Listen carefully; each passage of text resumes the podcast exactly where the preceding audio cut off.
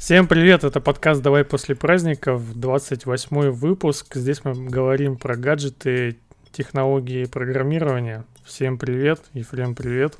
Привет, привет. А первая новость, которую я, кстати, хотел обсудить, это про наш питон. Но только я бы хотел зайти издалека. Ваш-то, ваш это какой? Наш, наш, который родной. Вот этот, Ваш это который, который C-Python? Да, я хотел, кстати, на самом деле зайти издалека. Помнится, когда неоднократно хотели подойти к э, снаряду производительность питона, э, я помню, самый первый проект был что-то там Shallow, Shallow что-то там, и делали его внутри Гугла. Они хотели тоже как раз э, супер оптимизировать. Насколько я помню, что-то у них получилось, и они в итоге подлили это все в исходную этот, Подожди, мастер-ветку. Подожди-то обсуждать, давай тему основную расскажем. Про что новость-то? Да, э, старый дед Гвида Так. надоело ему сидеть дома, и он в итоге решил сходить э, поделать Собрать. опять питон. Да, собрать еще несколько пенсионеров. Да, самое удивительное, что в 2021 году это, конечно, звучит как сюр, э, Гвида устраиваться в Microsoft. Я даже вот. думаю, 10 лет назад это было бы очень странно. Вот, вот 10 лет назад это был бы сюр. В 21 году это, ну, нормально, чё, классно, классно. Все достаточно предсказуемо. Да. Так вот, он устраивается в Microsoft. Сейчас, по-моему, 3.8 Не, или он, уже, 3.9. он уже давно работает в Microsoft, давай так. Он там же работал над а, питоном в Азуре а, и, и- и всякими такими штуками занимался. А теперь вот взялся, взялся ускорять. Туда пойти. Да. Реализацию как раз в 3.11. Это Да. в следующем году будет релиз. Так вот, они, не меняя вот этого внутреннего представления, насколько я понял, вот этот Тайби, и не нарушая, ну, не ломая Да. э, внутренние вот эти механизмы, которые уже работают, э, хотят увеличить в два раза. Да, а, короче, бинарную совместимость они хотят оставить. А, Мгм. то есть ABI останется неизменным. Зачем так делать, кстати, не очень понятно. Ну, ну ладно. Они, по сути, хотят JIT-компиляцию привнести. И за счет этого ускориться в два раза. И а, я, честно говоря, не сомневаюсь в том, что у них получится, но не очень понятно, зачем так делать. Ну, типа, если ты сейчас возьмешь и расставишь у себя э, аннотации кода и Мгм. пропустишь через MyPy, то ты те же самые там, э, то же самое двукратное ускорение уже получишь. Вот прямо сейчас, без всяких там вот этих приколов. А, поэтому, типа, ну, а в чем смысл? Э, Те чуваки, которые которым важна вот настолько скорость, и они хотят вот там в два раза хотя бы ускориться, они уже знают, как это сделать текущими подручными средствами. И не сказать, чтобы они вызывали какую-то проблему или были там сложными в освоении или еще что-нибудь такое. То есть никакого rocket science. Ты просто расставляешь type хинты по коду и запускаешь MyPy. Ну, в принципе, все. Это, с, с такой задачей справится любой джун. Ам, и, и у тебя уже двукратное ускорение будет. Но MyPy Ам. что делает? Он Ну. же просто валидирует типы, нет? Ну, ну да. Ну, в смысле? Ну, ты же знаком, наверное, с проектом. Вот. А я-то думал, что есть э, ну, типа какой-нибудь транслятор. Ну, то есть ты даже можешь какой-нибудь транслятор написать, если у тебя размеченный этот... Если у тебя Вот. размеченный питона код, ты можешь люб- в любой язык, хоть в Яву, там, хоть в плюсы затранслировать это все дело сам. Да, да, да, да. Ну вот в том-то и дело, а, что не хватает, эм, не хватает э, размеченных типов. И в принципе, если они есть, то, пожалуйста, уже все, все, все можно сделать. При этом мне не очень понятно, зачем а, сохранять бинарную совместимость, потому что, ну, что тебе стоит еще раз, как бы, новой версией эм, языка? Ломануть все. Э, заново собрать, как бы новый, новый вот этот байт, байт-код сгенерить. Ну в чем проблема, я не понимаю. Зачем такая цель стоит, для чего? Ну, видишь, они, видимо, хотят сначала туда занести, а потом уже ломать. Вот как-то, я думаю, они в два захода хотят это делать. В общем, а, пока что цель непонятна. Я думаю, что, ну, я надеюсь, что это какая-то такая предварительная легкая задачка перед какой-то большой такой штукой, от которой все офигеют. А, угу. Пока что я такой вещи не вижу, а, но надеюсь, что она планируется. Ну или я как-то слишком оптимистично смотрю на, на все, что делает Гвида, и пытаюсь найти плюсы там, где их нет. Мне кажется, не сильно поднимется вот производительность, то, что они говорят. Наверное, будет на каких-нибудь проектах, которые вот но, новые, да, ни на что не привязанные, типа сами в себе, а на них может и получится поднять. А как с какими-то там сложными зависимостями, со старыми библиотеками, наверное, там еще долго не полетит. Хотя я не знаю, как они будут мерить.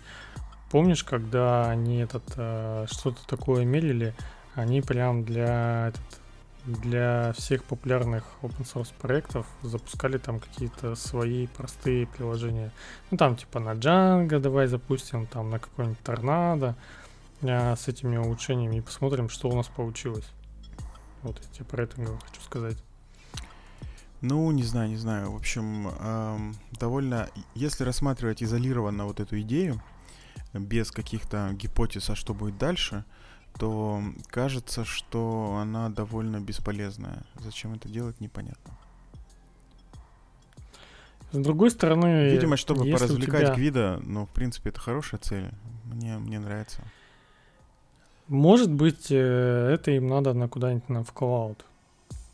Что-нибудь у них там много вот этого понаписано, и денежку, они как, как мы с тобой любим говорить, денежку посчитали уже и поняли, что в клауде питон с компиляции будет Что-то я, окупаться. Что-то я вот не уверен, что у них настолько много питона в клауде, но серьезно.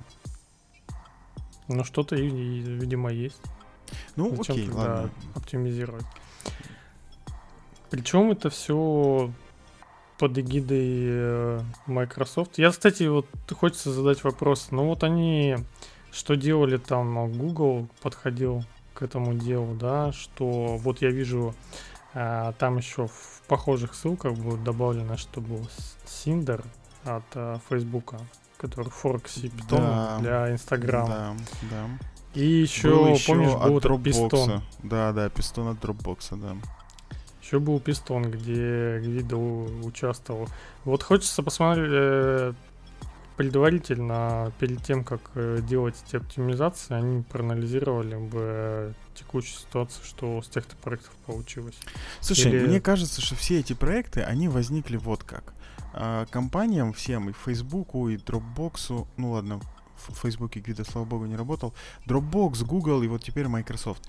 Им а, нравится, что на них работают такие известные в индустрии чуваки типа Гвида. Uh-huh. Поэтому они готовы им платить деньги, в принципе, чтобы они просто числились в компании. А, ну, а им же надо что делать. Ну, Гвида же надо что сделать. Вот он себе придумывает такие истории. А то, что они в итоге не, не увенчались успехом, ну, как бы, может, и цели такой не было. Я не это, знаю. Это, это, вспомнилась эта поговорка. Сегодня прямо услышал, напомню, когда коту нечего делать, он лежит яйца. Ну, да, тут примерно да. то же самое. Короче, да. мне так кажется, они найдут какие-нибудь... А, найдут какие-нибудь улучшения, их встроят и успокоятся. Ну, то есть оно сильно не будет давать производительность, ну, где-то там чуть-чуть подулучшится. По поводу того, что JIT они встроят, но оно, видимо, будет э, работать через отдельный ключик для, для какого-нибудь вендора, вот, типа Microsoft, либо там еще кому-то понадобится атака. Ну, блин, не, надеюсь, надеюсь, нет, надеюсь, оно везде заработает, ну, как бы... Было бы странно, короче, если бы они это под ключ спрятали в итоговой реализации. Тогда бы вряд ну, тогда не нужно было делать это там в open source и все такое. Просто берешь там э, какой-то проприетарный э, проект делаешь и все. Причем, причем э, обещают даже в два раза значит, надо поделить на два. То есть, э, что они просто джит занесут, мне кажется, в следующем году, что оно точно, я, я бы сказал, хорошо будет, если оно не уронит производительности. Можно, можно еще и так занести в ну, другую сторону. Ну нет, надеюсь, что хотя бы вот такого позора не будет. Не, я думаю, что они в два раза ускорят там за счет JIT компиляции. Блин, за сколько там они себе берут? А, пять лет, по-моему. А, мне кажется, они успеют. Ну, это не rocket science. Тем более для гвида. Так что, мне кажется, у них все получится, но просто не очень понятно зачем. Ну, ну ладно, пусть будет. Ладно, посмотрим тогда на этот. В следующем году с тобой как раз, я думаю, и будут новый питончик. Какой там ждем? 3.11? Ну, как раз, наверное, через год, да, получится. А, подожди, а, а чё? Подожди, я что пропустила? Что, 3.10 уже вышел, что ли? Нет, ну в 22 году же. А, в 22-м, ну да. Ну 3.11, который ожидается да. в 22 году. Да, ну, окей. не знаю, там, может, в декабре 22 года, так что, да. может, еще да. есть у них полтора года. Я все-таки не пропустил, сейчас 3.9 актуальная версия на, на текущий момент, окей. Да-да-да, все верно. Да.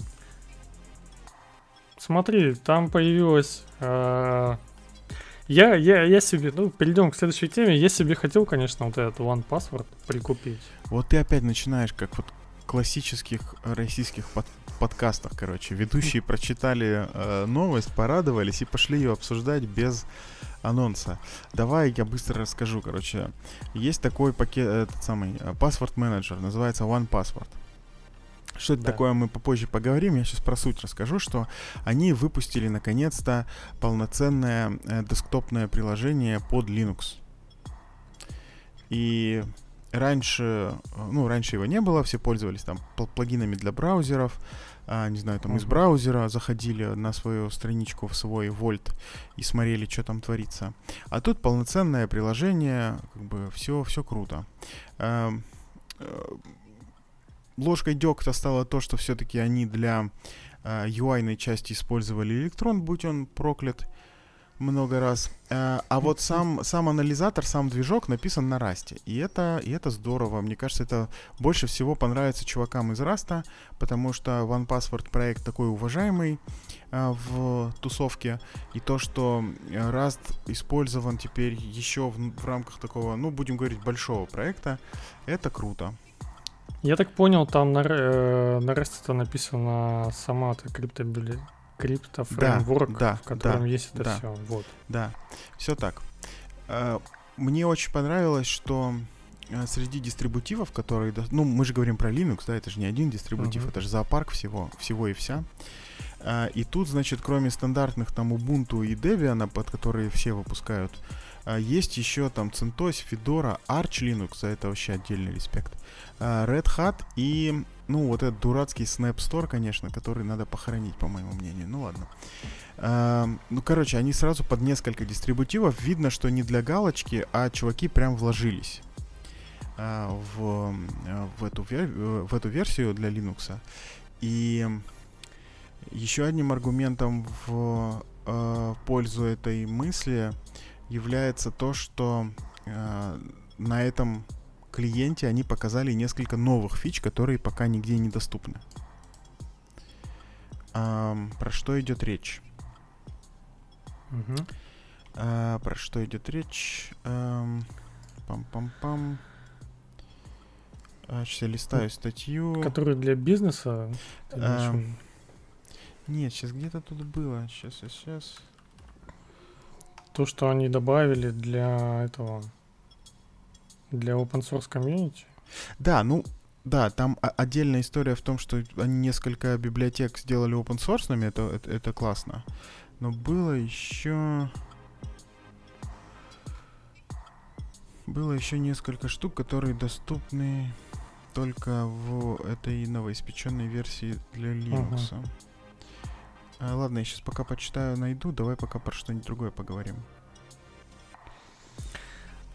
Я, в принципе, как раз ты мне прибил, я бы, наверное, хотел рассказать про этот One Password. Не знаю, э, сколько он сейчас стоит, но на момент, когда я его себе хотел прикупить, там стоил где-то 800 рублей. Я не знаю, сейчас по ценам можно зайти посмотреть. Это, это что, это в год? Месяц.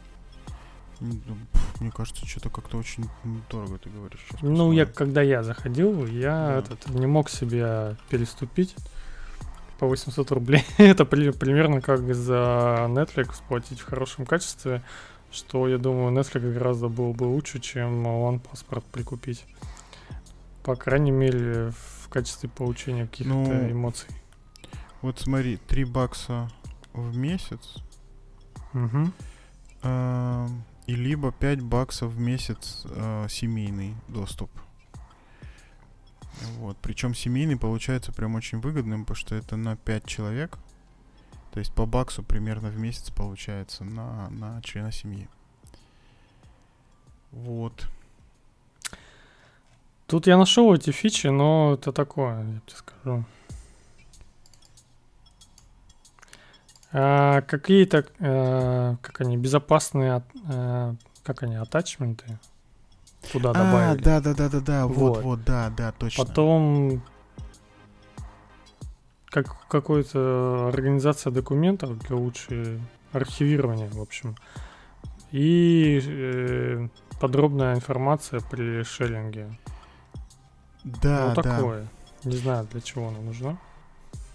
Ну, блин, мне кажется, это хороший такой, хороший шаг вперед в сторону развития продукта.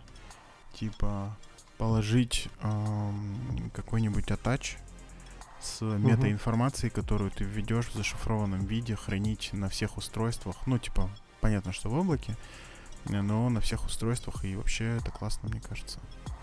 Какой-нибудь там угу. супер, э, ну не супер, просто там эм, сенситив информацию хранить вообще нормально.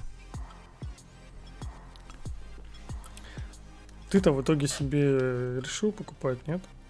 Слушай, я пока что пользуюсь Bitwarden, и меня устраивает, ну...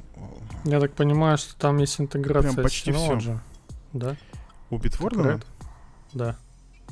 А, не знаю. А в чем, в каком месте там интеграция? А, там в смысле можно на Synology поднять свой Хостить. сервер, что ли? А, да, да, да, это есть, да. Файлик. Но я пока что признаюсь, что я пока что-то поленился свой хостинг поднять. Угу. А, я даже не знаю спецификацию, там, мне кажется, потребуется какой-нибудь белый айпишник, а у меня что-то пока нет, и я не очень хочу заводить, если честно. А, типа... Ты имеешь в виду, чтобы он был расшарен на... наружу в интернет? Да, да, да, да. Ну, это придется прям потратить время на то, чтобы там все дырки закрыть, обезопасить. Ну, короче, при- придется админить это все. Уже так, по-взрослому. А uh-huh. я что-то что-то пока не готов. Если мне что-то нужно наружу, я обычно добавляю какой-нибудь э, интерфейс Телеграма, который умеет лонгпол, ему белый айпишник не нужен, и, и, и все нормик. Поэтому я пока что пользуюсь таким вот э, облачным хостингом, который предоставляет сам Bitwarden и пользуюсь на всех устройствах, начиная с экосистемы яблока, заканчивая Windows э, этим самым ПК. Uh-huh. А, вот. И, блин, оно работает. Оно прям хорошо работает. Не подвисает, ничего. Опять же, я могу кинуть бревно в сторону электроновского э, приложения десктопного. Но, да, на Bitwarden тоже оно есть? Да, тоже на электроне? Да, да, да, чувак, да. И Фрима окружает электронные я тебе больше скажу. на электроне. Да, да. Я тебе больше скажу. Bitwarden, в принципе, э, вот клиент написан на JavaScript. И это меня, ну, в смысле на ноде, это меня, мягко говоря, немножко пугает. Но глядя на то, сколько людей им пользуется, и глядя на uh-huh. мейнтейнеров, кажется, что они знают, что они делают. Это не вот эти вот, а, ну, ну, ты понял, короче. Не вот да. эти вот, которые а, прошли курс а, фронтендеров за три часа и приходят на позицию медлов. Кажется, что это чуваки, которые прям, ну, инженеры. И они знают, что делают. А, нет, смотри-ка, сервер написан на C-Sharp, да, это правильно. Uh-huh. А, а все остальное на TypeScript. Ну, короче, да. Вот, кстати, как, как отличить хорошего JavaScript от э, такого, ну, обычного? Э, хороший пишет на TypeScript, скорее всего. Но умеет и на на ванила. Да, да, умеет и на ванила, конечно. Ну вот, короче, One Password прям хорош. Uh, у них не было ни одного позорного uh, какого-то, uh, будем говорить по-русски, проеба данных. А в отличие угу. от этого, Утечки. как их, да, да, да, э, как эти называются, которые вот другие, а, вот последние, если... которые были. Last Last Pass, Last Pass, Last которые. Pass, да. У них постоянно что-то не то, и у них там ценник, по-моему, чуть ли не выше, чем у OnePassword. В общем, если вы хотите удобненько, красивенько и без э, всяких open source вот этих историй, то, пожалуйста, можно OnePassword, он, он правда хорош. Угу. Я вот пользовался им сколько, недельку, когда выбирал между ним и в этим самым и Битворденом, пока был халявный период. И мне прям понравилось, он хорошо работает.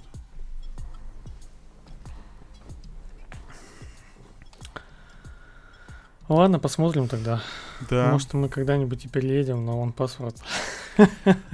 А, да, да. Мне кажется, надо какой-нибудь э, набрать еще людей к нам в семью, Жень завести какой-нибудь семейный аккаунт. Ну, на сколько там семейный аккаунт? 6 человек? На 5. На 5 человек? Да. Ладно, короче, шутки в сторону. Угу. Пошли дальше. А, Sublime 4 вышел. А, я вот не знаю, радоваться этому или не очень. Ну, ты сейчас как такой ярый, ярый пользователь Sublime. Я, наверное, двух тебе... процент... Подожди, подожди. Целых двух процентов его а, фич а, ты сейчас нам расскажешь, давай. Да, я на самом деле, когда обновлялся, смотрел на свою текущую версию, которая стояла у меня третья, ага. и там стоял, соответственно, 2019 год. То есть, э, в принципе, между версиями прошло так хорошенько. И четвертая версия, когда накатилась, там предстает перед тобой э, скролл, в котором перечислены вот эти релиз notice. И там, в принципе, мотаешь так э, прилично, что обновилось. Да. Но обновились и визуально он чуть-чуть обновился. Но вроде выглядит так же. Нету никаких мажорных изменений, то есть нет такого, что у тебя там, не знаю, полный редизайн, и тебе нужно заново учиться э, работать с uh-huh. инструментом. А, но есть куча, там, не знаю, сотни маленьких доработок, которые там куда-то тень добавляют, ну, какую-нибудь кнопку, она становится такой объемной, красивой, классной. Uh-huh. А, где-то у тебя выровняли там интерфейс, где-то добавили там эти самые, сделали э, границы табов такие более квадратненькие, но углы не острые, а такие округлые. Ну вот, мне кажется, навеяно это все большим сюром но смотрится, в принципе, довольно гармонично. Я ну, еще заметил, да, на плагины на 3.8 Python перешли, но да. у меня обновился в итоге, а, у меня из самых популярных плагинов это JSON Prettifier, который тебе из э, кривого JSON ага. делает красивый да, JSON. Да. И он у меня, соответственно, отвалился после того, как я обновился, потому что он еще не обновился. Теперь мне надо искать новый плагин для надо Sublime 4. надо законтрибьютить, Жень. Либо... Либо найти... Да, найти... Короче, надо найти другую, которую уже законтрибьютили. Вот. Да. Ну, а еще, конечно, надо сказать, что наконец-то нативная поддержка M1 появилась э, яблочного нового процессора. До этого еще он... плюсик. Да, в режиме эмуляции работал. Вот.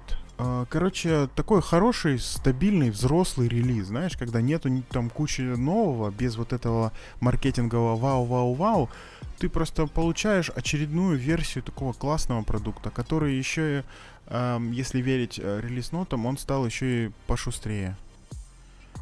Я, честно говоря, еще пока не ставил, но я им практически не пользуюсь, потому что, ну, код там, если надо пописать, то есть VS Code Нормально, для этого. А все остальное, ну или там, не знаю, прям в, в консольке берешь и пишешь. А когда нужен текстовый редактор, я вот что-то на, на тайпере как засел, так и сижу. Правда, он про Давай я, наверное, но... свои use cases, как я использую, расскажу. Давай, У меня да. есть, допустим, там тест.py файлик, который лежит а, в домашней директории. Я, в принципе, если что-то надо на питоне проверить, я его открываю в этом а, Sublime, мне Очень удобно. У меня вот специально есть TestPy. Вот, и я в нем э, запускаю что-то на питоне. Плюс э, все промежуточные там какие-нибудь traceback, тебе надо, ты его скопировал туда в Sublime.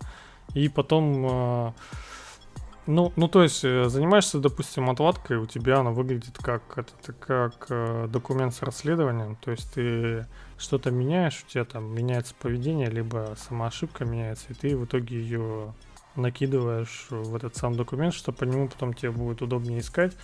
Да и плюс а, составлять какие-нибудь команды, когда тебе нужно множественное редактирование, ну, когда тебе мультилайн надо что-нибудь там поменять, либо JSON поправить, либо SQL привести в порядок. Ну, то есть он такой этот э, пред, предредактор, я бы назвал. То есть он не полноценная идея, хотя там можно накрутить плагинов, насколько я знаю. Но я их еще, кстати, не смотрел полностью. Да, мне кажется, они все такие подел, поделки. Ну, короче, это больше фреймворк, э, чем продукт.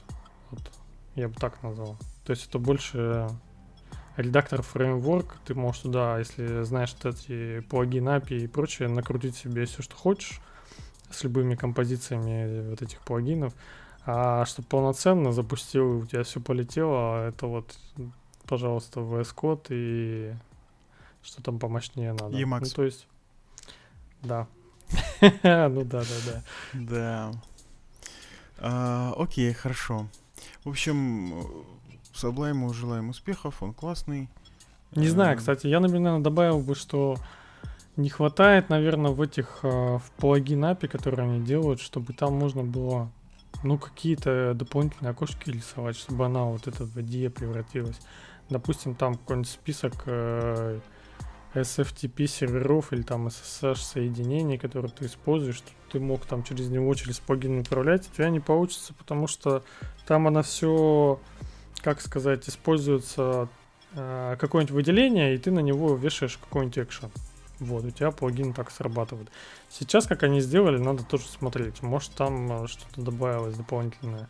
То есть у тебя все работает как, э, как дополнительная команда в меню. Вот, я бы так назвал. Ну вот в третьем так работало. А у тебя не было больше там еще каких-то возможностей, какие-то свои там интерфейсы туда достраивать. Ну, как знаешь, оно выглядело бы а, вот эти вот а, аудиопроцессоры, которые как они, DAO, Да, Digital. да. Digital Audio Вот. Workstation. Да, то есть ты, в принципе, ставишь плагин, и у тебя есть отдельная вот такая с рычажками, там, допустим, какой-нибудь эквализация или еще что-то, ты там сразу можешь э, вот этот DAO запустить, рычажками все поправить, и, в принципе, э, звук у тебя исправляется, и ты можешь дальше работать. Тут, так, тут такого нету, то есть у тебя не появляется там вот, вот этого нету, управления какого-то. А, То есть всё управление такое- UI-компонентами, в смысле? Ну, то есть ты там мог бы UI-формочку сделать, и она у тебя бы Да в топку, в топку. в Мне кажется, мне кажется, что наоборот, вот сила Sublime в том, что он вот такой тупой и простой. Вот тебе ну, нужно что-то сделать. И даже конфиг редактируется просто в файле. У тебя нет Я всплывающего говорю. окна конфигурации. Это, это прям сила. Я А, тебе про что и говорю, да, что он да. больше фреймворк, э, Да, чем да, да, да, да. полноценный. И за счет этого он ну, свою вот такую скорость и отзывчивость сохраняет, мне кажется. В этом, в этом месте все хорошо. Ну и тоже кажется мне на любителей. Вот. Ну, не знаю. Эм, ну, Раньше а какой, а какой, подожди, а какой редактор не на любителя? Ну, то есть там везде есть своя какая-то специфика, к которой надо привыкать.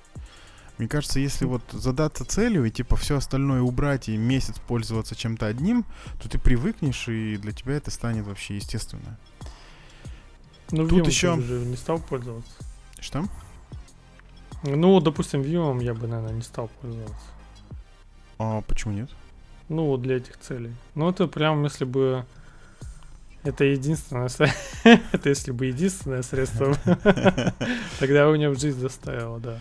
Не знаю, мне кажется, есть в этом что-то. Но Vim как-то, как-то это... Я более-менее умею, а как-то прям вот в ниндзя уровень выходить даже и не хочется. Хочется Emacs попробовать. Не знаю, посмотрим. Ну так, в смысле, не, не попробовать, а прям пожить на нем долго. Эм, правда, говорят, что это может привлечь к тому, что э, лет пять жизни я потрачу на его конфигурацию. Но Да, да. это самое. Я Почему тебе, нет? кстати, уже, чтобы тебе начать на Emacs, я тебе уже скинул э, этот э, инструмент для Spotify, так что ты можешь уже, в принципе, О, можно, да? первый кирпичик у тебя уже есть, чтобы Spotify Окей. играть треки. И что там тебе еще надо? Для Телеграма. Кли интерфейс. И, в принципе, погнал. Ну, в принципе, да, нормально. Редактор Пойдет. там есть. Пойдет. Окей. эм, я еще, знаешь, что забыл упомянуть, что на, на Hacker News обсуждали релиз э, Sublime, и там Мгм. чуваки, короче, писали, что, блин, у вас такой классный UI, он такой, короче, отзывчивый и быстрый, и вообще, ну, глаз радуется, когда его видит. Не то, что у нас вот на VS Code вот это вот уродство электроновское, которое э, как бельмо на глазу, короче, вообще страшно. Дайте нам, пожалуйста, SDK ваш, и мы его засунем в VS Code, и будет нам всем счастье. На что автор Sublime довольно честно и классно ответил, что чуваки, вы этого не хотите. Потому что у нас SDK меняется типа три раза в неделю, там бывают breaking changes, и даже наша команда, которая вот из трех с половиной человек состоит, э, вот она э, тратит некоторые усилия на то, чтобы вот э, в таких условиях пользоваться этим SDK. А внешние люди, типа, вообще не потянут. Поэтому вам это не нужно. Сорян, я, короче, не дам. Ну и звучит это прям разумно. Он не погнался за какими-то очками, в смысле там очередного популярного open source проекта, а сказал, что нет, вам это не нужно. Мне кажется, классно. Да, я думаю, что ничего хорошего они не соберут на нем. То есть там надо все равно будет допиливать. Ну, то есть это получается... Это же отдельная, как сказать, отдельная тема, что тебе надо закладываться на библиотеку.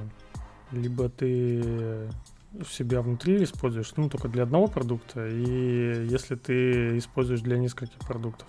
То есть там прям и подход другой к разработке. Да, да, вот да, да. вот Вот он же, он же это, это- все и имел в виду как раз, да. Он сказал, что, ну, типа, это вот для внутренней кухни штука. Да- давать ее наружу, типа, я не готов, и вам это не нужно, поэтому не ждите. А вот что ломать это API э, и внутри только использовать, ну это просто красота. Да, да, так и есть. Ладно, пойдем дальше. Да, пойдем дальше, наверное, этот, э, как э, говорится, опять про Apple. Давненько Что? ничего не было. да, Уже да, целых даже три новости, и ни разу Apple не упомянули. Вообще не, и ни разу не годится. А, Apple анонсировал м, Lossless аудио и пространственное аудио. Вот. Так, ну классно. Что, Я- следующая новость? Да.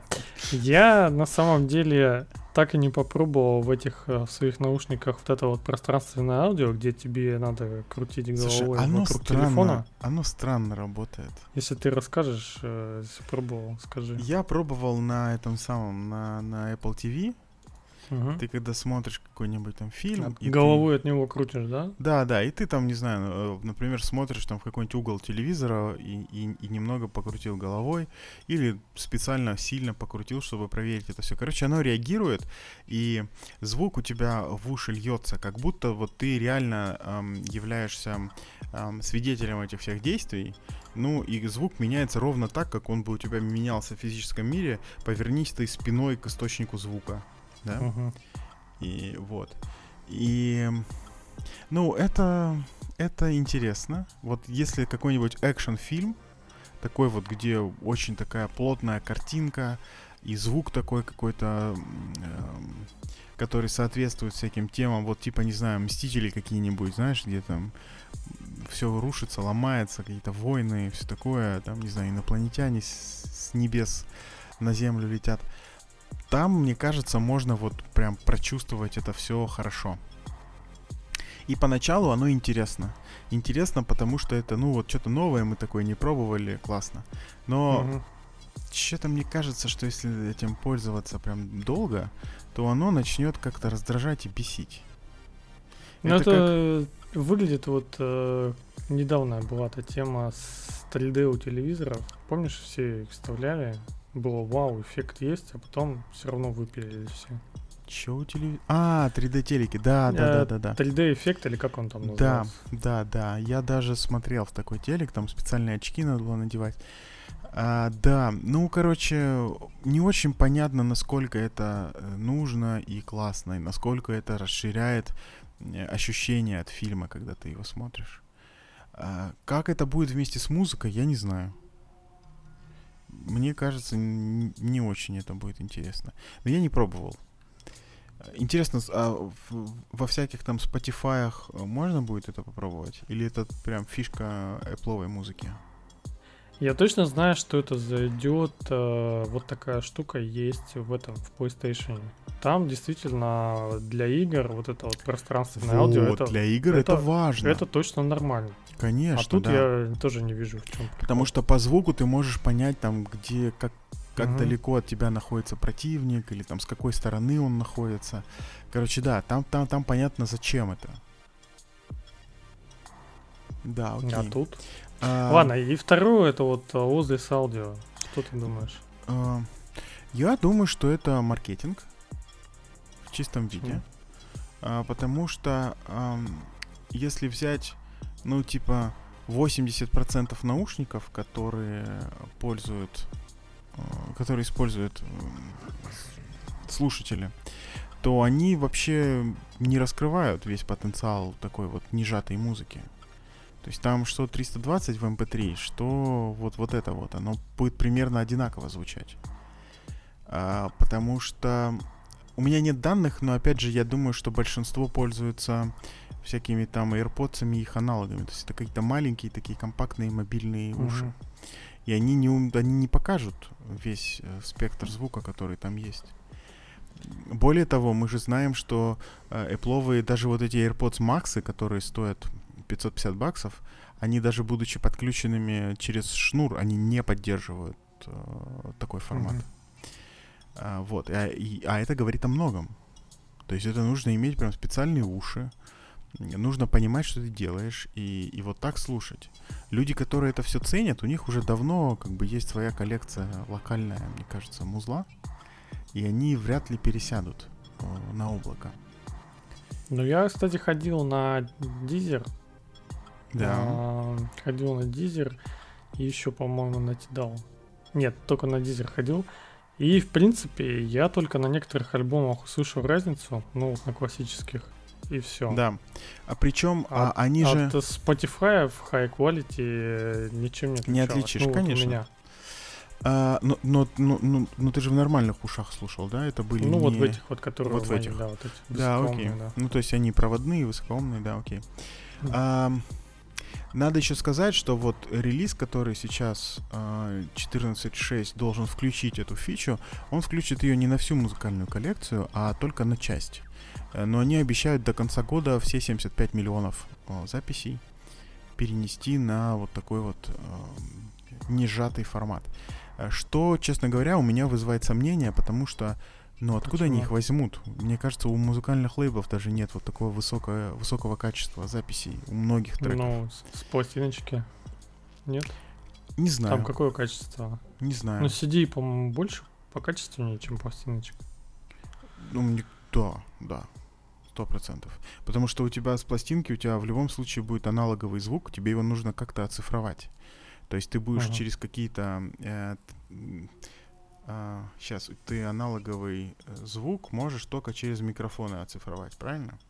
Ага. Либо, либо у тебя какой-нибудь ам, какой-нибудь ресивер, который умеет принимать звук э, с, с такого устройства. Короче, мне кажется, там прям вот такого высокого качества не добиться просто так. То есть это- Я просто вспоминаю, когда ходил на этот а, на занятие по гитаре, а, у препода был бобинный магнитофон. Он как раз э, мне рассказывал, что вот все нюансы гитары на вот эти вот пленочные мафоны Мгм. записывает. Ну, я, я, конечно, думал, что это это какая-то заморочка у музыкантов. Но, возможно, там больше вот этих всяких э, обертонов и прочего записывается вот на магнитную ленту. Ну, то есть там, в принципе, как сказать, та же самая информация, что магнитная волна, что струна, в принципе, одинаково будет сохраняться. Да. Не знаю. Короче, для меня этот релиз звучит как абсолютно бесполезный. Эм, ничего интересного нет, можно э, идти дальше. Ну, может, мы нюансы какие-то услышим? Слушай, как? Какой-нибудь шепот в композиции, который ты не слышал, или что-нибудь там, дополнительные хай-хеты появятся у тебя? Не знаю.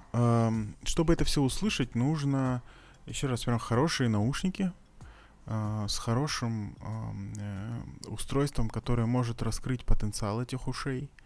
То есть там, uh-huh. если это телефон, то надо через э, там ЦАП какой-нибудь подключать или через усилок. Э, это редкая конфигурация. Вот я даже когда на десктопе слушаю музыку, я, ее слушаю просто, ну, там, в беспроводных наушниках чаще всего. А Bluetooth такое не потянет, поэтому ни один, э, ни одна в мире э, пара наушников не способна это передать. Ну разве что это какой-нибудь этот самый на андроиде вот этот протокол, который aptX, да, он называется, который через Bluetooth uh-huh. должен э, все-таки суметь это сделать. Но я ни разу не пробовал. Я знаю, что теоретически оно возможно на андроиде, на iOS и на вообще всех яблочных операционках он пока не поддерживается, этот протокол, и никакого аналога нет. Я помню, заходил послушать э, ЦАПы, которые есть в этом э, Доктор Хэдди. Угу. И там был такой весистый трек на 5 минут, гигабайт весил. Ну, я его, так. в принципе, уже слушал до этого. Я, в общем, запуская на этом плеере в наушниках все как надо, я ничего не услышу. Ну вот э, у меня такое ощущение, как будто там э, либо какая-то наслушанность должна быть предварительная на это все Слушай, дело. Ну тут, то есть да, ты тут... должен там, знаешь, как в детстве одну кассету до дыр заслушивать и слушать вот это все. Но я ничего дополнительно не услышу. Тут, во-первых, э, ухо должно быть подготовлено и натренировано на это на все. Ты uh-huh. должен э, прям знать, какие моменты вот ты можешь услышать и ты слышишь, и какие ты не слышишь в обычных ушах, да, и в, э, с обычным качеством.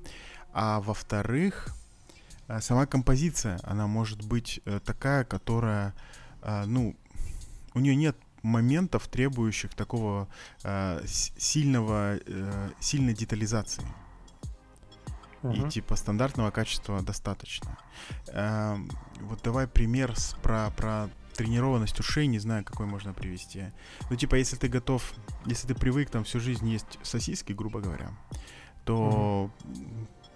после похода в какой-нибудь такой модный ресторан с крутым шефом, который там круто готовит, он тебе принесет, не знаю, какую-нибудь там перепелку вот такую размером с мизинец, какую-нибудь ее ножку, эм, какой-нибудь там э, в экстравагантном соусе, но у тебя рецепторы на языке, они не готовы к такому вкусу, ты вообще ничего не поймешь. Угу. Вот, а если походить как бы туда, ну и вообще что-нибудь такое поесть, в данном случае послушать, то оно придет, мне кажется, это понимание. В общем, а, мой какой вердикт? Я когда слушал на дизель э, классические ACDC, которые самые первые, там я как раз услышал вот эти вот дополнительные перкуссии, которых я не слышал на Spotify. Вот это я тебе могу подтвердить. Да, да. А остальное... Вообще, вообще вот такой хорошо, хорошо записанный, такой качественный рок, он действительно э, дает э, вообще новые, новые глубины в таком в хорошем uh-huh. качестве, что ты каждый инструмент можешь услышать. И гитару, которая в обычных наушниках с обычным качеством, она забивает все, если это электронная гитара. Ты больше ничего не слышишь. А ты тут и гитару услышал, и ударные услышал, и клавиши услышал, если они были, и там, не знаю, какой-нибудь эм, э, вздох э, солиста можешь поймать. В общем, это действительно классно. Ну и, конечно, всякие там джазы и классические концерты, они тоже прям совсем по-другому раскрываются с хорошим качеством. Мне бы казалось, э, наверное, бы прикольно было бы слышать, как если ты у тебя есть обычный трек, ты его, допустим, прогоняешь через нейросеть, а он тебе выглядит, как будто у тебя трек э, концертный. Понимаешь? Ну, то есть там чуть-чуть паузы есть, какие-то другие интонации, ударения. Вот, э, вот с, так, вот с таким бы приколом я бы, наверное, вместо Возлес э, послушал бы, если бы это было качественно. То есть ты слушаешь один и тот же трек, да, его записали, а тут его, в принципе, ну, он чуть-чуть по-другому звучит, но тоже классно. Да. Мне бы казалось бы, так бы, наверное, было бы даже чуть-чуть получше. Чтобы тебе не надоедало. Ну, это как, э, допустим, а, какие-нибудь произведения Баха, играет там в исполнении одного там дирижера, а в исполнении другого, и они, в принципе, ноты-то одни и те же, но люди все равно предпочитают либо одного дирижера, либо другого. Хотя что-то там улавливается, какие-то там свои интонации и, и свои какие-то приемы. Вот. А, да, все так.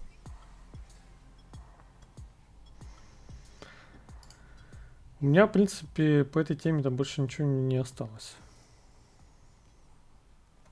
А, ну окей, давай, давай тогда дальше пойдем.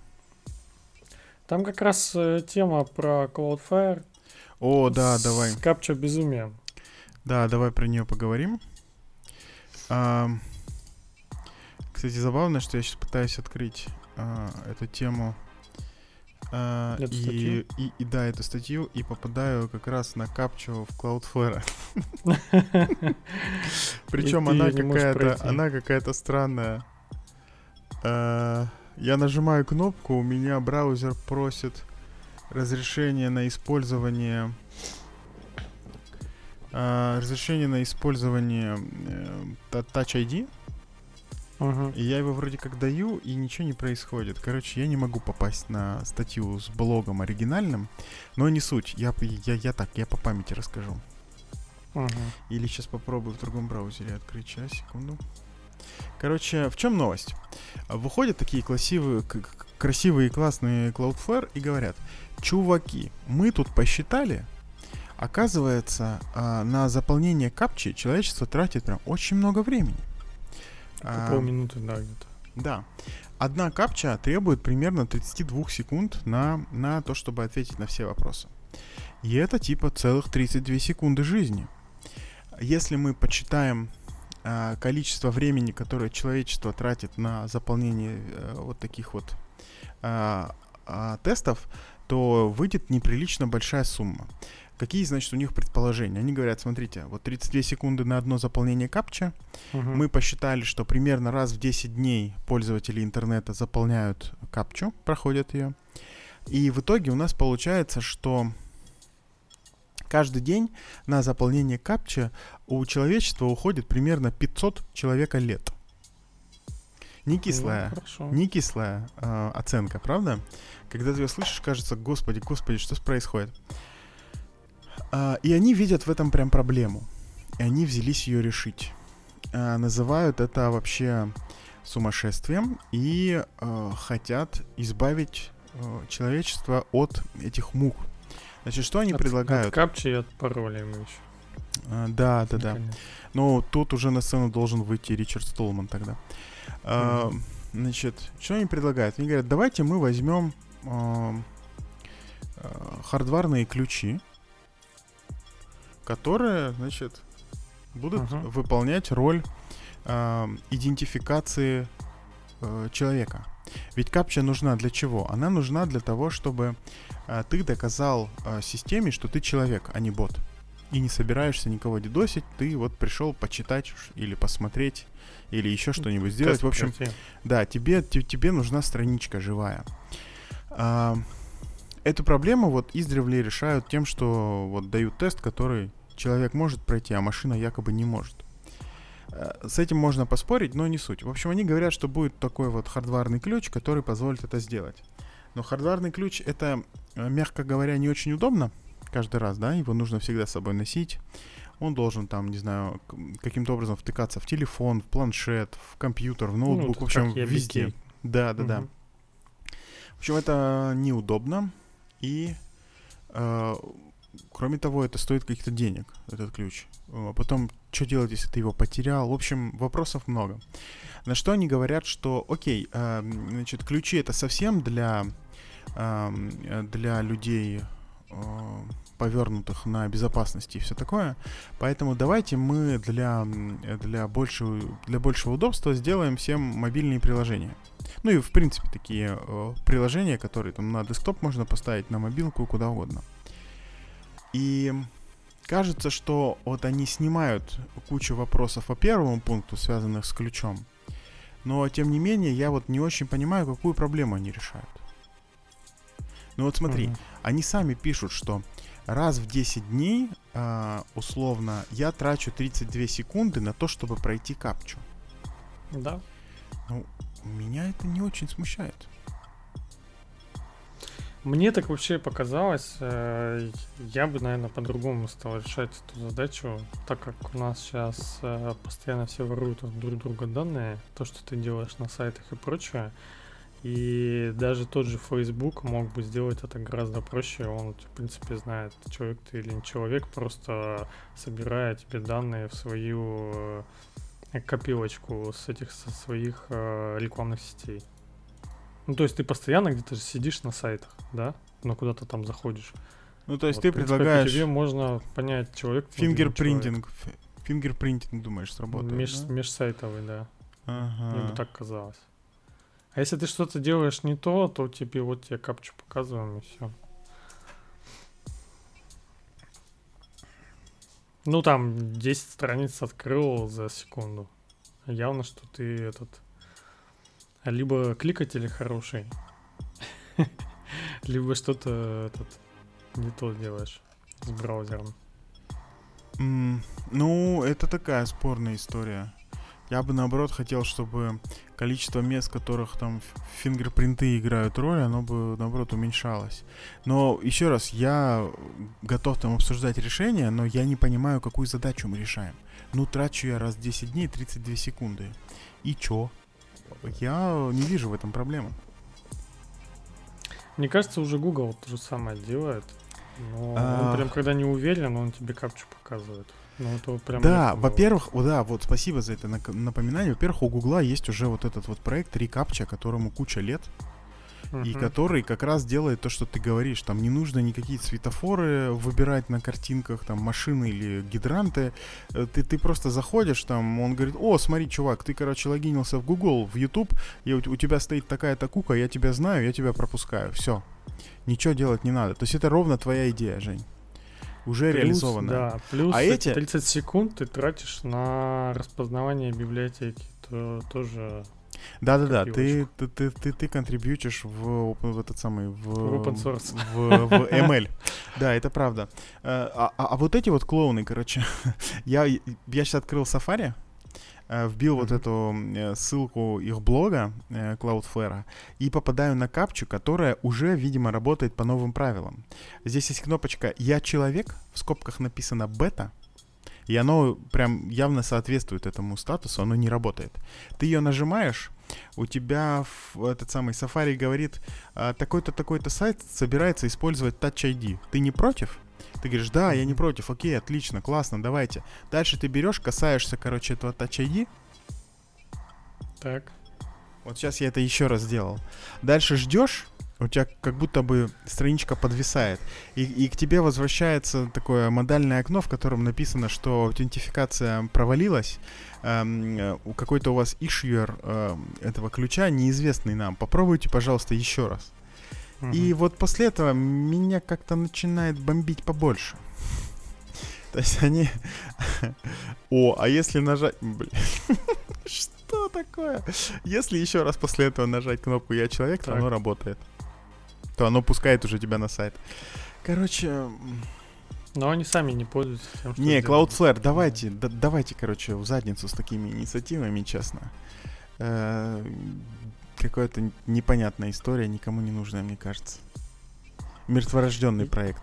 Я не знаю, там, как, как их разделять. Но вот чтобы открыть... Э, то есть, если бы они это все open source сделали, что да что, что, зачем, зачем? Не надо ничего. Нет никакой проблемы. Есть гугловая рекапча, пожалуйста, давайте вот ей пользоваться и, или делать что-то подобное, в эту сторону двигаться. Решать проблему вот этих... Еще раз, даже если я трачу 32 секунды, Я не против. Это не проблема. Раз в 10 дней. А то, что из этого получается какие-то мифические 500 человека лет, ну и чё? Ты их в другое место потратить не можешь. Это какая-то просто, ну, типа, э, метрика высоты неба, условно, знаешь? Короче, я, наверное, расскажу историю, да, про тоже про капчу, если мы тут про капчу говорили. Женя, расскажи нам историю про капчу. Да, а, когда-то я делал стартап, связанный с SEO-оптимизацией, и, соответственно, нужно было а, размещать э, заказные тексты от э, тех, кто пишет эти тексты, ну, на определенную тематику, на твои сайты. Соответственно, если у тебя ну, по тому алгоритму, когда он работал, если у тебя больше уникального какого-то текста на сайте, соответственно, алгоритмы там Яндекса и Гугла тебя поднимают вверх по поисковой выдаче на вот эти вот контексты, ну и на ключевые фразы из этого текста. Так вот, чтобы это определить, надо э, было ходить э, в Яндекс и в Google и забивать эти слова через, ну там через сервер или вот эти через очереди задач. Забивать эти слова и получать, соответственно, цифилю с выдачей на какой после размещения текста, на какой позиции у тебя находится сайт. Так вот, ты эту, в принципе, задачу-то автоматизировать можешь, но на какой-то момент, подбирая там тайм-ауты и прочее, у тебя Google все равно, либо там Яндекс говорит, а ты, а не робот ли ты часиком? И выдает тебе капчу. Так вот, э, чтобы обойти э, это все ограничение, есть целая, целая тема, называется... Ну, то есть человек за денежку разгадывает капчи. Ты это подключаешь к себе на, этот, на очередь задач, и все. Ну да. Проблем ну, да. никаких нет. И там где-нибудь просто... сидит индус, который это все делает. Сколько я не по, по цене где-то получалось, наверное, 50 капч за доллар. Что-то типа того было. На, ну, на то время. То есть, в принципе, терпимо. Недорого. Да. То есть можно было, в принципе, и так делать. Что у тебя капча, что не капча. Все равно можно было человеком заавто... заавтоматизировать. Да. Это, как, это, кстати, какая-то грустная история. То есть, казалось бы, люди пытаются защититься от роботов, а роботы, mm-hmm. ну, и сделать хорошо людям, а получается так, что роботы используют э, рабский человеческий труд и все равно делают то, что им нужно. Э, как-то это все, все так и будет, символично да. немножко. Рабский человеческий труд, да. Так и есть. Все так и есть. Есть что добавить все еще по поводу капчи? Нет, э, это ужас. Cloudflare не надо так делать. Поехали дальше. Да, и моя, наверное, дополнительная тема это как раз про продуктоориентированный э, программист. Ну, инженер-программист. Э, целая статья. Так. Вышла. Ну, вышла где-то и вышла, в общем, неважно. В блоге Соответственно, чувака, да. Почему на нее обратили внимание? Ну, потому что я как раз этим всем занимался. И тут э, один из атласиан, э, сказал интересную вещь. Там за последние 10 лет управление продуктом, он пришел к выводу, что инженер э, по продуктам является критически важным ингредиентом, помогающим вам создать успешный продукт. Ну, типа, стать масштабированным, ну, короче, масштабироваться и стать э, лучшим менеджером по продукту. Ну, то есть э, все, все вот эти подходы, которые здесь перечислены, что Давай даже начнем мы просто с первого, что Давай, если ты хочешь короче... сделать хороший продукт, то тебе нужны вот люди, которые а, даже инженеры, ну и все члены команды должны ориентироваться вот на примерно такой подход, который здесь вот перечислен, ну на что обратить внимание. А первое тут идет, э, что если у тебя принесли, ну как инженер, ну тут с позиции инженера-программиста, да, если тебе принесли спецификацию, то хороший инженер с ней сразу не соглашается. Давай вот это обсудим. Ну, то есть а... тебе уже принесли что-то на, на разработку. Ты, в принципе, должен выяснить, а вообще то ли мы это делаем, а зачем это надо, и чтобы оно как-то было согласовано. С ну тем да, то есть тут, тут э, первое свойство этого инженера в том, что он э, с критическим мышлением, что называется. То есть он не соглашается со всем, что ему приносят, он э, не э, такой вот... Да. Не винтик в механизме, который берет задачку из трекера и делает ее с 9 до 6. А он типа болеет за дело, он критикует, предлагает и постоянно ищет способы что-нибудь улучшить. Ну, мне кажется, да, так и надо. Я только с такими людьми и умею работать. У меня был опыт, когда в команде были такие вот uh-huh. люди с э, а, По спецификации, да? Да-да-да, они с аутсорсинговым прошлым, и в них как-то запечаталось... Влево-вправо. Да, запечаталась вот эта история, что ну я же программист, я пишу код. А что там делать и как, ну там, короче, без меня придумают. И вот мое дело взять задачу, реализовать ее и сдать дальше по конвейеру. Там. Короче, грустно это все, ни к чему хорошему не приводит. А, с такими командами э, можно работать, есть там методики, где у uh-huh. тебя программист это просто там две руки, которые бьют по клавиатуре. А, но я так не умею, я так не хочу, я так такая. не люблю. Да, да, все так. Да, э, я тоже соглашусь с тобой, что что тут надо еще как раз подключать голову, да, в начале. А второе, что не всегда, кстати, я встречал, даже у нас есть такие, это интерес к, к самому бизнесу. Ну, то есть, э, ты, в принципе, если даже какую-то тебе вот идею приносит со спецификациями, ты даже если минимально разбираешься в бизнесе, ты можешь, в принципе, даже сами идеи, которые хотим добавить там или фичи, ты их можешь даже валидировать на, ну, на неабсурдность какую-то. Я бы даже так сказал. Um, ну, понимая, как работает бизнес, буквально хотя бы поверхностно, да, ты понимаешь, да. что надо ли вам вообще это делать. Все так. Это сильно коррелирует. Тут вот я не, немного полистал, мне кажется, там первые там три или четыре даже пункта, они все немножко про одно. Mm-hmm. в общем, тут речь про то, что надо знать прикладную область а, продукта, который ты разрабатываешь и понимать вообще, какую ценность он несет на рынке, то, то, то есть какую проблему ты с пользователей снимаешь, за что там uh-huh. просишь деньги или там, не знаю, пользовательские данные, неважно, как вы там монетизируетесь.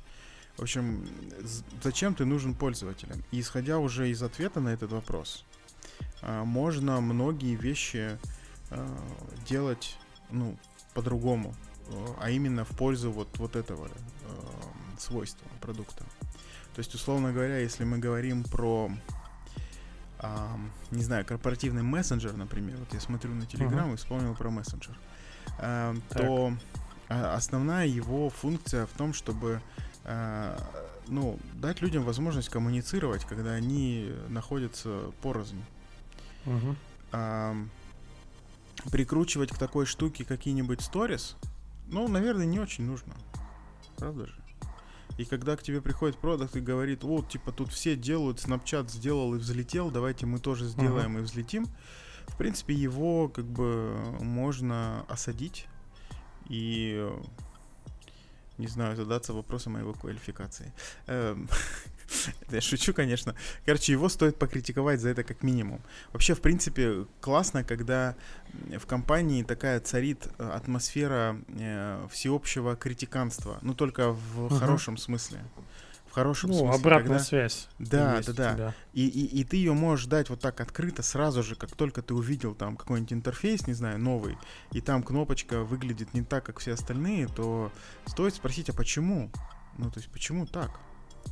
Возможно, ты получишь хороший такой развернутый, аргументированный ответ. Но если не получишь, то это повод вообще задуматься, стоит ли так делать. Uh-huh. А, вот.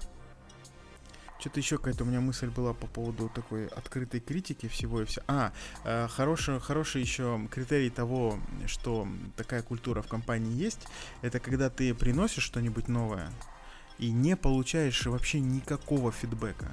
И это показатель, и, ну и ты начинаешь переживать из-за этого. Вот если ты из-за этого переживаешь, uh-huh. то это означает, что вот такая культура в компании принята, и отсутствие фидбэка означает, что ну никому в принципе не интересно, что ты делаешь, типа. Угу. Сделал там что-нибудь, ну и ладно. Ну, есть, да, да. Ну, ты можешь за, фи- за фидбэком ходить самому.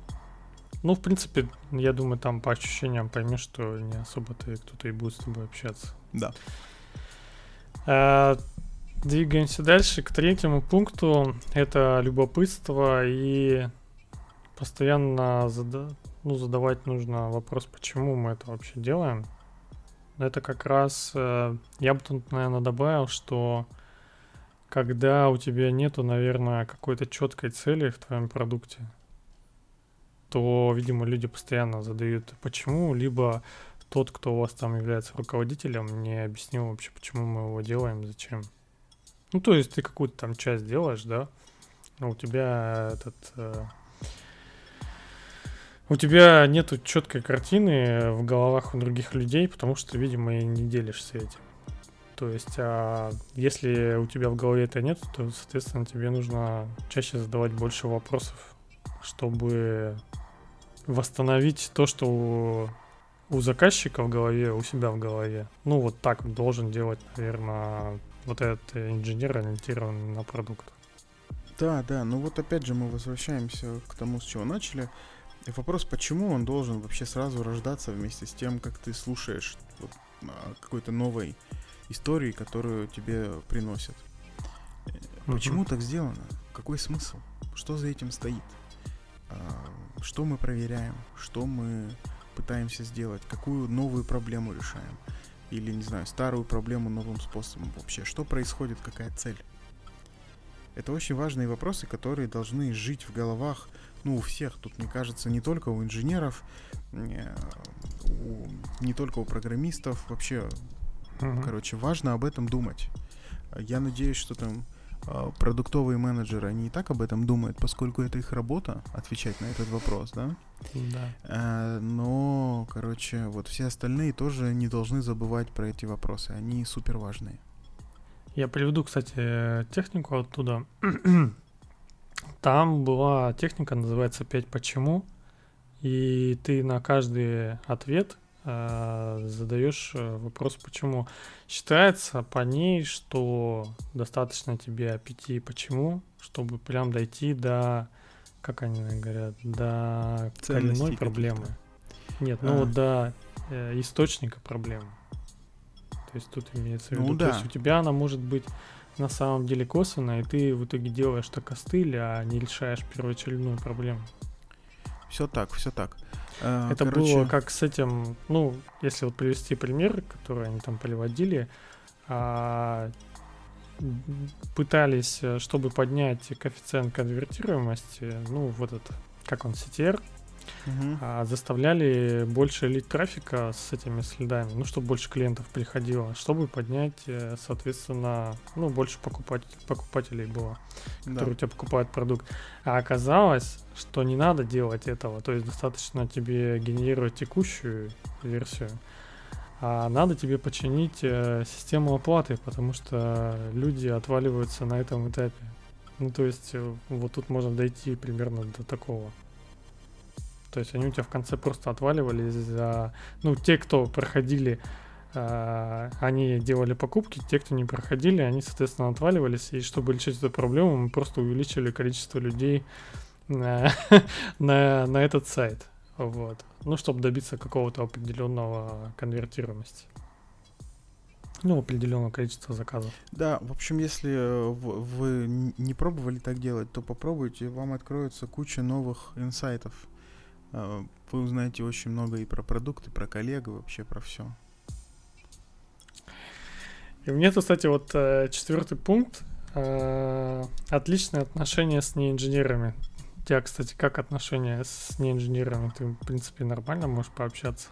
Да, мне, ну, то есть там не будет какой-то специфической лексики, когда ты там общаешься с, э, не знаю, там, с маркетингом или еще с чем-нибудь? Слушай, это зависит от конкретного человека, потому что бывают такие маркетологи, которые, с которыми, в принципе, можно говорить на нашем языке и не, и не париться, потому что они в курсе вообще движухи и не боятся слова, там, не знаю, там, бэкэнд, фронтенд, там, кука или, или веб-сокет, они все это прекрасно знают. А, А бывают люди, которые не знают. И тогда да, тогда ты аккуратно, ну, либо употребляешь эти слова и тут же объясняешь, что это на пальцах, либо просто, ну, избегаешь их и суть передаешь, э, опять же, на пальцах. Нормально. Мне кажется, людям хорошо такое заходит. Э, когда ты э, понимаешь, ну, с кем ты общаешься, его такой специфичный род деятельности и говоришь на языке, понятном ему. Угу. Это так неявно очень ценится, мне кажется. Угу. Да, все так, все так. Я вот по поводу пятого, что ты можешь сказать? Uh, offering product engineering trade-off сапрон. Uh, ну, ну да, господи. Для меня это, короче, вот какое-то откровение uh, на уровне капитана. Uh-huh. Uh, о чем речь? Uh, речь о том, чтобы заранее, uh, когда вы слушаете какую-то идею новую, чтобы сразу подсветить какие-то проблемные места. Ну, и это, мне кажется, э, такой пререквизит для любого более-менее зрелого инженера. То есть ожидается, что инженер это делает. Uh-huh. То есть, ну, это примерно такое же требование к человеку, как умение писать код на том стеке, который там у вас принят в компании. А, и, ну, странно, странно это, короче, отдельно выделять. Видимо, есть у кого-то в этом месте проблемы. Угу. Ну вот, кстати, по шестому, то, что, как я понял... Вот это мне нравится, да. Вот мы можем даже сегодня, вот сейчас привести пример э, с, с штукой, no которую код? Женя написал. Не, не с ноу-кодом, сейчас я сейчас расскажу. Короче, шестой пункт про прагматичную э, отработку э, этих самых э, крайних случаев. И тут, мне кажется, посыл э, какой передается, что вот если у тебя э, есть продукт, который удовлетворяет э, интересы и решает проблемы, не знаю, там 80% пользователей. При ну этом ну, да. он вот так сделан, что он не учитывает там какую-нибудь особенность, например, э, у него, не знаю, там на странице едет верстка, когда пользователь переходит на какой-нибудь там а, азиатский язык, например. Или uh-huh. еще что-нибудь такое. И вот если у тебя таких азиатских пользователей, а, ну, по определению не может быть много, например, потому что ты делаешь сайт налоговый в Российской Федерации, да, у тебя вряд ли там будет большое количество пользователей, которые не способны по-русски читать и, и по-английски не способны, им нужен какой-нибудь китайский язык. Хотя мало ли, не знаю, короче, я, я, из головы э, беру какой-то пример. То не нужно тратить на это какие-то какие большие ресурсы. Э, стоит, э, ну, либо вообще ничего не делать, и признать, что да, мы вот в таких-то случаях там работаем не очень хорошо или в принципе не работаем. Либо сделать какую-нибудь очень простую вещь, которая не повлечет массовую переделку какую-то продукту. То есть вкладывать в это uh-huh. а, большие усилия не стоит. Стоит всегда, ну, айс подсчитывать фичи, что называется, как говорят продуктологи. То есть посчитать, сколько стоит разработка и сколько мы да. на ней заработаем. Вот если там отрицательная разница или она близка к нулю, то надо как бы крепко подумать, стоит ли вкладывать туда а, усилия и закапывать такое большое количество денег. А пример из жизни, который я хотел привести, он вот какой. Значит, Женя тут э, постигает азы э, э, гол, Голенга и пишет э, бота к нам вот в чатик для ведущих, который собирает ссылки, которые мы в течение недели туда скидываем, чтобы тут с вами обсудить. И мы вот сегодня фактически первый раз его использовали для подготовки этого выпуска.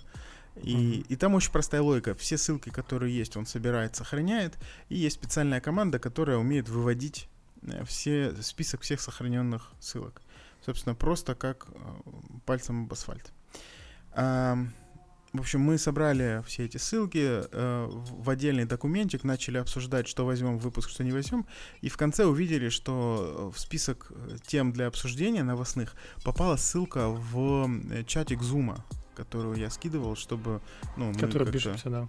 Да, используем для записи. И казалось бы, да, вот что тут можно сделать? Ну, типа, это не очень удобно, да, вот типа, у тебя есть список новостей, попала спи- э, ссылка из Zoom, не очень понятно, что делать. А можно что сделать? Можно добавить какую-нибудь э, специальную обработку ссылок из Zoom. Прям вот туда тебе в бот. Э, на входе каждую ссылку какой-нибудь регуляркой там парсить и проверять, есть ли там домен Zoom. Если есть, то выпиливать его. Стоп-лист какой-нибудь. Типа да, да, да, да, да. Вот черный список ссылок, что-нибудь такое. Можно так сделать? Ну, можно, это стоит не очень много. Но если такое сделать, то сложность продукта, который в итоге у нас получится, она на порядок повышается. А прям я вот не шучу на порядок. Потому что у тебя какой-то непонятный случай добавляется. А если немножко подумать, то станет понятно, что э, выловить именно ссылку на Zoom довольно сложно. Потому что по этому же домену лежит, например, блог компании Zoom. И там есть новостные заметки, и они теоретически uh-huh. могут к нам попасть. То есть там будет довольно сложные условия на проверку. И если мы такую историю добавим, то мы э, при, примерно следующие несколько месяцев будем э, ловить баги все новые в этом месте и пытаться их исправить, тратить кучу времени. В общем, это превратится в ад. Все а, так, все так. Да. А можно как делать? Можно просто забить на эту проблему. Ведь ничего нам не стоит в конце, когда мы вставили уже список этих новостей, просто руками взять и удалить эту ссылку, и все. И мы, мы так и делаем. Я просто вспомнил, было у этот Лао Цзи высказывание, что нужно вращать э, землю кончиками пальцев. Тут примерно такой же подход, э, то есть минимальными усилиями делать большие дела. Да, это как тебя на философию потянуло-то на втором часу обсуждения? Что же, что же будет дальше? Да, да, да, да. Это, это, в принципе, с этим понятно. Тут да. осталось еще, еще три штучки, да? Давай, да, давай. А, про быстрые ссылки, ну, Циклы. про быстрое получение фидбэка, я бы так, наверное, перефразировал. Да, это, конечно, да. супер, э, супер важная вещь. То, что как он тут называется, коридорное тестирование, когда ты можешь подойти и спросить у коллеги в коридоре а, про свою новую фичу. Ну, то есть тоже получать. Ну, короче, все про быстрый фидбэк. Да, да, да. Э, это, это, э, это действительно очень важно. Я вот у себя в команде ввел такую практику, что мы, ну, у, у нас цикл разработки такой, что вот после активной такой фазы, uh-huh. когда э, автор ну или группа авторов э, говорят, что типа все готово, можно в принципе начинать э, внутренний UAT, э, User Acceptance тесты, да, uh-huh. то после этого, значит, у нас э, есть еще UAT внешний, когда мы стейкхолдерам что-то показываем. Короче, это все здорово и хорошо, но на вот этом этапе, оказывается, можно поймать довольно неприятные баги. И если ты их поймаешь только в конце, то у тебя будет очень мало времени на то, чтобы их исправить, а возможно, там придется все переделывать. В общем, мы теперь каждые там uh-huh. 2, 3, 4 дня делаем такие маленькие демки внутри, э, где есть только э, те люди, которые задействованы в разработке этой, этого трека. Ну и я там сижу. И еще продукт менеджер соответствующий сидит, который ведет фичу. И, слушай, это вообще идеально проходит, потому что все очень быстро. За 2-3 дня э, особо много там не сделаешь, особенно в начале. И люди показывают такие вот дельты, которые появились с предыдущего, с предыдущей такой демки. И можно угу. очень быстро получить обратную связь. Можно очень быстро увидеть какую-то проблему, которую там дизайнер не учел, или фронтендер не учел, или бэкендер. В общем, любой участник процесса может что-то не учесть, потому что это большая история, там концентрация на основной части, а детали остаются э, вне э, внимания. Э, в общем, это классно себя показало, я всем рекомендую э, делить, ум, ну, кроме того, что декомпозировать большую задачу на маленькие, да, вот угу. можно по завершении какой-то маленькой задачки, можно делать вот такую вот демку. Если там, не знаю, у вас там два человека задействованы в треке, вот пусть они друг другу показывают, что у них получилось после каждой да, задачки. Да. А, тут про восьмой пункт, э, то, что насколько я понял, то, что ты, допустим, сконцентрировался на разработке самой фичи, А то, как она у тебя будет в проде крутиться и вообще дел... выполняет ли она ту функцию, то некоторые вот это не проверяют. Да, да.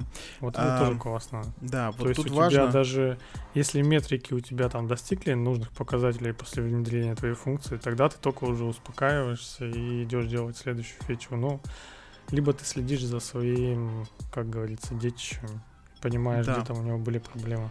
Все так. То есть э, завершение э, работы над задачей является не тот момент, когда ты там код запушил в ветку или Мгм. смержил ее, или даже выкатил в продакшн, а тот момент, когда после выкатки у тебя проходит какое-то измерение э, вообще э, осмысленности изменения, этой фичи, Мгм. да, и, и, и, и- решения той проблемы, которую ты делаешь.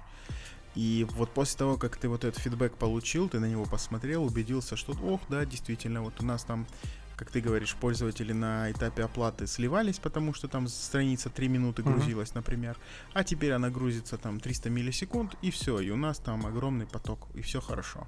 Тогда да, ты успокоился, и все. А если ты при этом ну, как бы сделал какие-то вещи в эту сторону, но не озаботился тем, чтобы снять опять показания и понять вообще, решена ли проблема, то фактически ты работаешь в стол. И это тоже Да. вот вещь, от которой нужно уходить.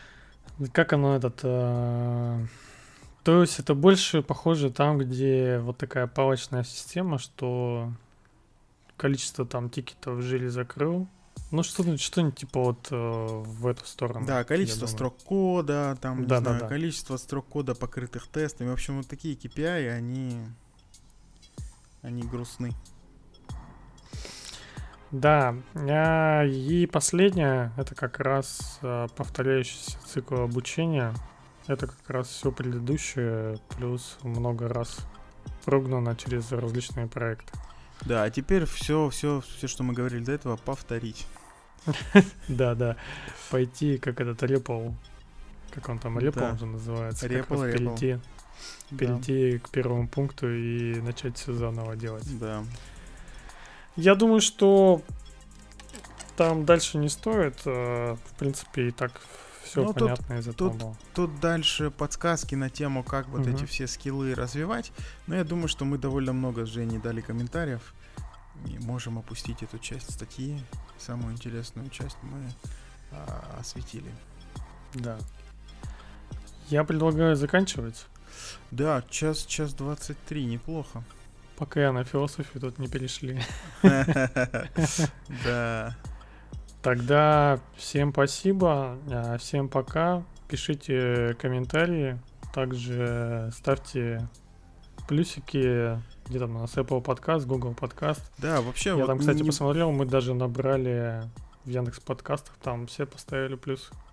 Да, не поленитесь, в общем, зайдите на ту платформу, на которую вы нас слушаете, и поставьте оценку, которую считаете справедливой. Нам это прям важно, чтобы мы понимали, что, что стоит немножко потюнить, где шрифтами поиграть, чтобы э, вам было веселее и интереснее.